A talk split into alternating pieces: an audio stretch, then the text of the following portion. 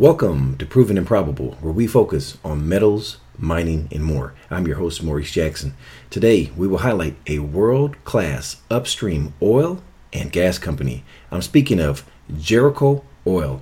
Joining us today is Brian Williamson. He is the CEO of Jericho Oil. Mr. Williamson, welcome to the show, sir. Thanks, Maurice. Thanks for having me. Sir, glad to have you back on our show. I'd like to begin our discussion today at the 10,000 foot level and discuss the difference between big oil versus craft oil. So, most of the folks in the world that, that look at oil and gas have heard of all the large majors out there your Exxon's, your Mobil, your Exxon Mobil's, your Gulf Oils, your Anadarkos, and, and most of the big ones around the world. What they haven't heard about are the smaller players who are focused um, on specific regions, specific areas like us, where they know one play, one opportunity, and they drive trend, technology, and development in some of the best plays in the in the world. It's just that they focus on that play, that opportunity, just like Jericho does. Now, how does Jericho Oil fit into the narrative of craft oil and the value proposition it presents to the market? So we believe the value is all about understanding and delivering best in class results in a particular opportunity, in a particular play. Um, and in our world, the ability to find oil gets harder and harder every year. So, what you want is to be aligned with a team that knows an asset, knows a region, and knows how to develop the hydrocarbons in that area. And at Jericho, that's exactly what we built a team geared around developing the stack, a team that understands, lives, and has breathed Oklahoma oil and gas development for the last 40 years. So to us, that local knowledge, that rock knowledge, that geology knowledge, that development experience translates very, very well into success over success, successful after successful development program. But for Jericho, where the value started was almost on day one in the downturn. It was our ability to take that very deep technical knowledge that we get as being a craft oil company and executing on it by buying what we believe to be world class assets in our region that we understand and what we believe to be discounts to what would be their normal market value. And now, how you would see us fitting into it is the migration or the transition from the buying opportunity that existed for two and a half years to now the development opportunity that exists. So it's using those very specific, very focused technical skills to take from an acquisition standpoint to a development standpoint this particular region, this particular play with this particular team. And you're starting to see that as we've moved into higher prices in 2018. We've begun executing on that with the Wardroom well, which was our first, um, and now our second well being the Sword Spear, and then we will move on down the line. You know, you referenced the use of optionality, and that was one of the virtues that attracted me to Jericho Oil. We discussed plays here briefly. Uh, just for someone new to the Jericho Oil story, please share the name of the plays that you have in Oklahoma. Sure. So the the the most well known play that we that we focus on in Oklahoma is the stack play, um, and it's all about our opportunity to extract hydrocarbons from a known basin in a known field. So the Anadarko Basin has been around for mm, maybe a hundred years, and it was developed vertically. And the field was deemed drained in 90s, where there was really no much, not much left to do with it.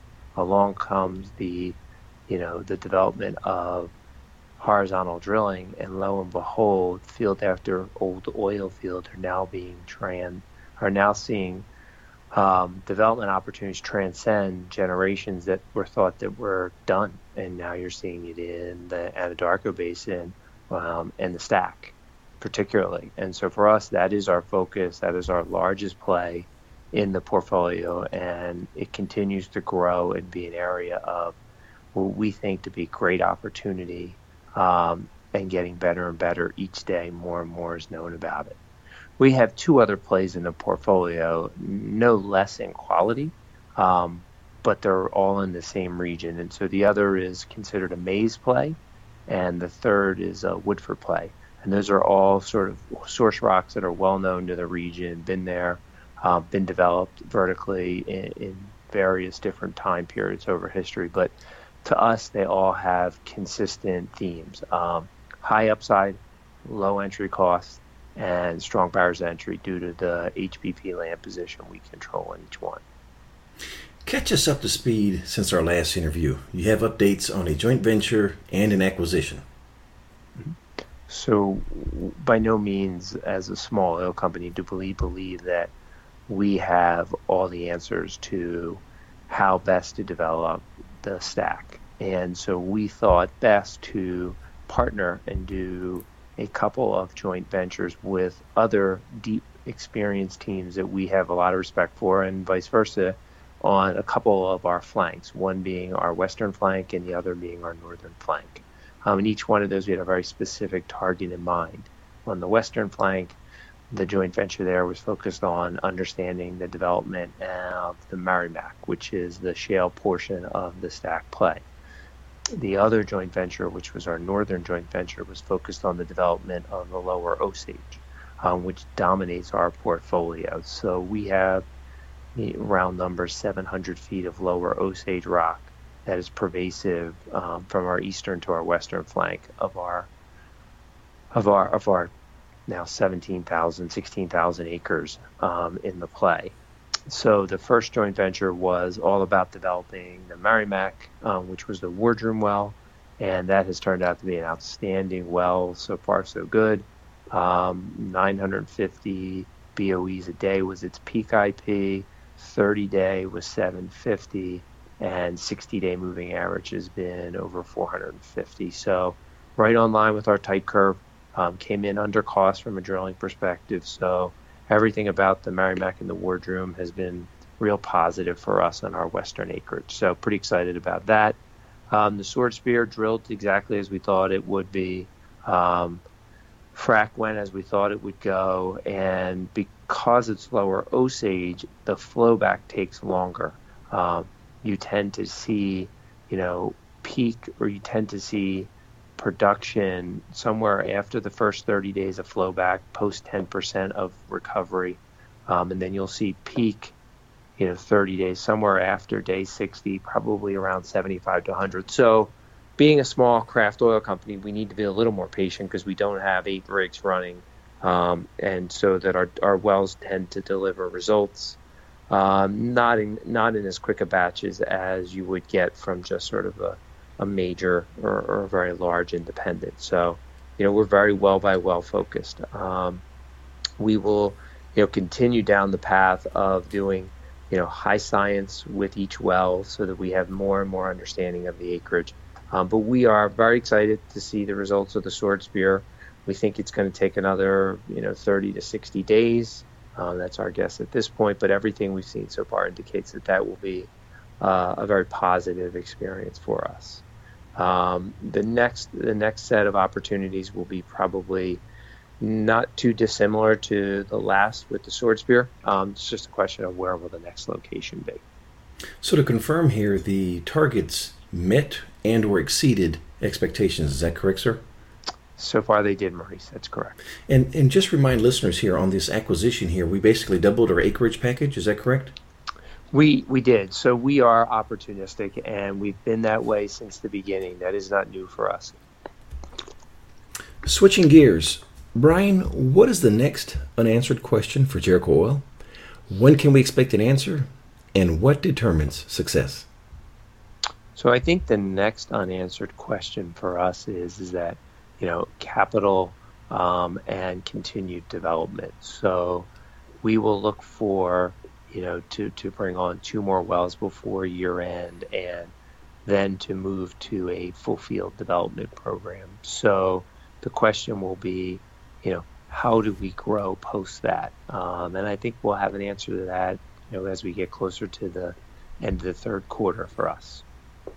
Now, if plan A fails, what is plan B? So I think plan plan A is the stack.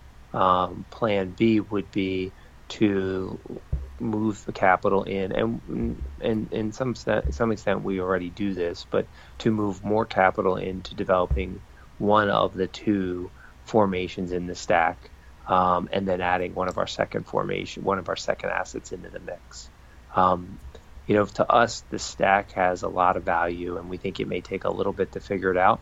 You know, drilling wells is a science, but it's also an art and we've seen nothing that suggests that the stack can't be all that we think it can be in terms of the opportunity. Just may take a little bit of time to figure it out, Maurice. Mr. Williamson, what keeps you up at night that we don't know about?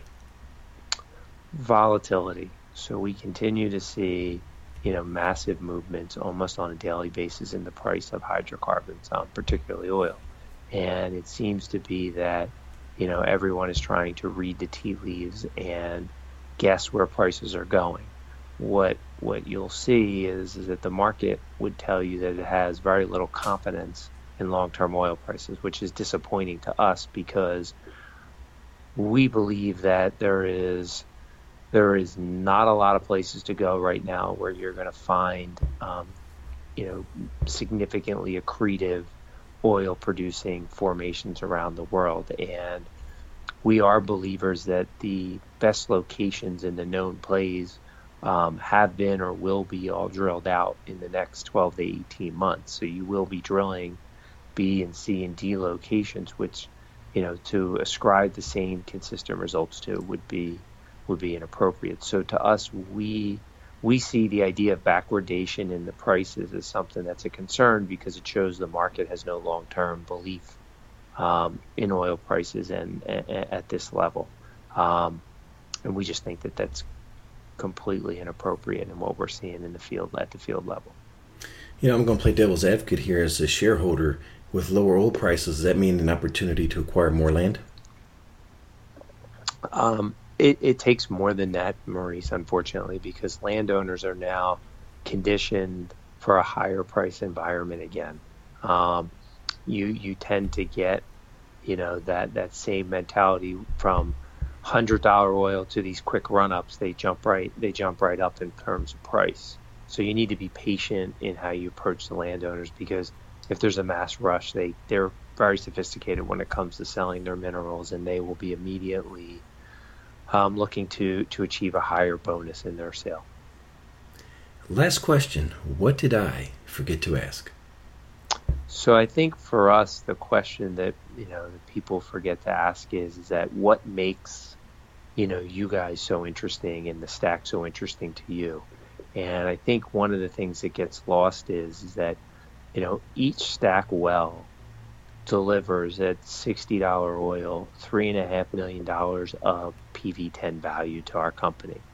So if you look at that and say, well, how many locations do you have? We have 200 locations, right? So if you look at that and, and, and model that out, you're looking at $700 million of PV10 value. Now, obviously, you know, that's post drilling those wells, and we have to drill those wells, but that's the upside that's Jericho right? And it's not so easy to see because as a small oil company, we've only done a handful of things in the play. But that $700 million of PV10 value is the upside that exists in Jericho right now. Brian, we want to thank you for coming on the show today. Before you leave, for someone listening that wants to get more information regarding Jericho Oil, please share the contact details. Yeah, thanks, Maurice, and thanks for having me. So, Jericho Oil is traded on the TSX Venture under the symbol JCO and over the counter under the symbol JROOF. If you have any questions at all, please feel free to reach out to Adam Rabiner. Adam can be reached at 604 343 4534, or you can email at investorrelations at jerichooil.com.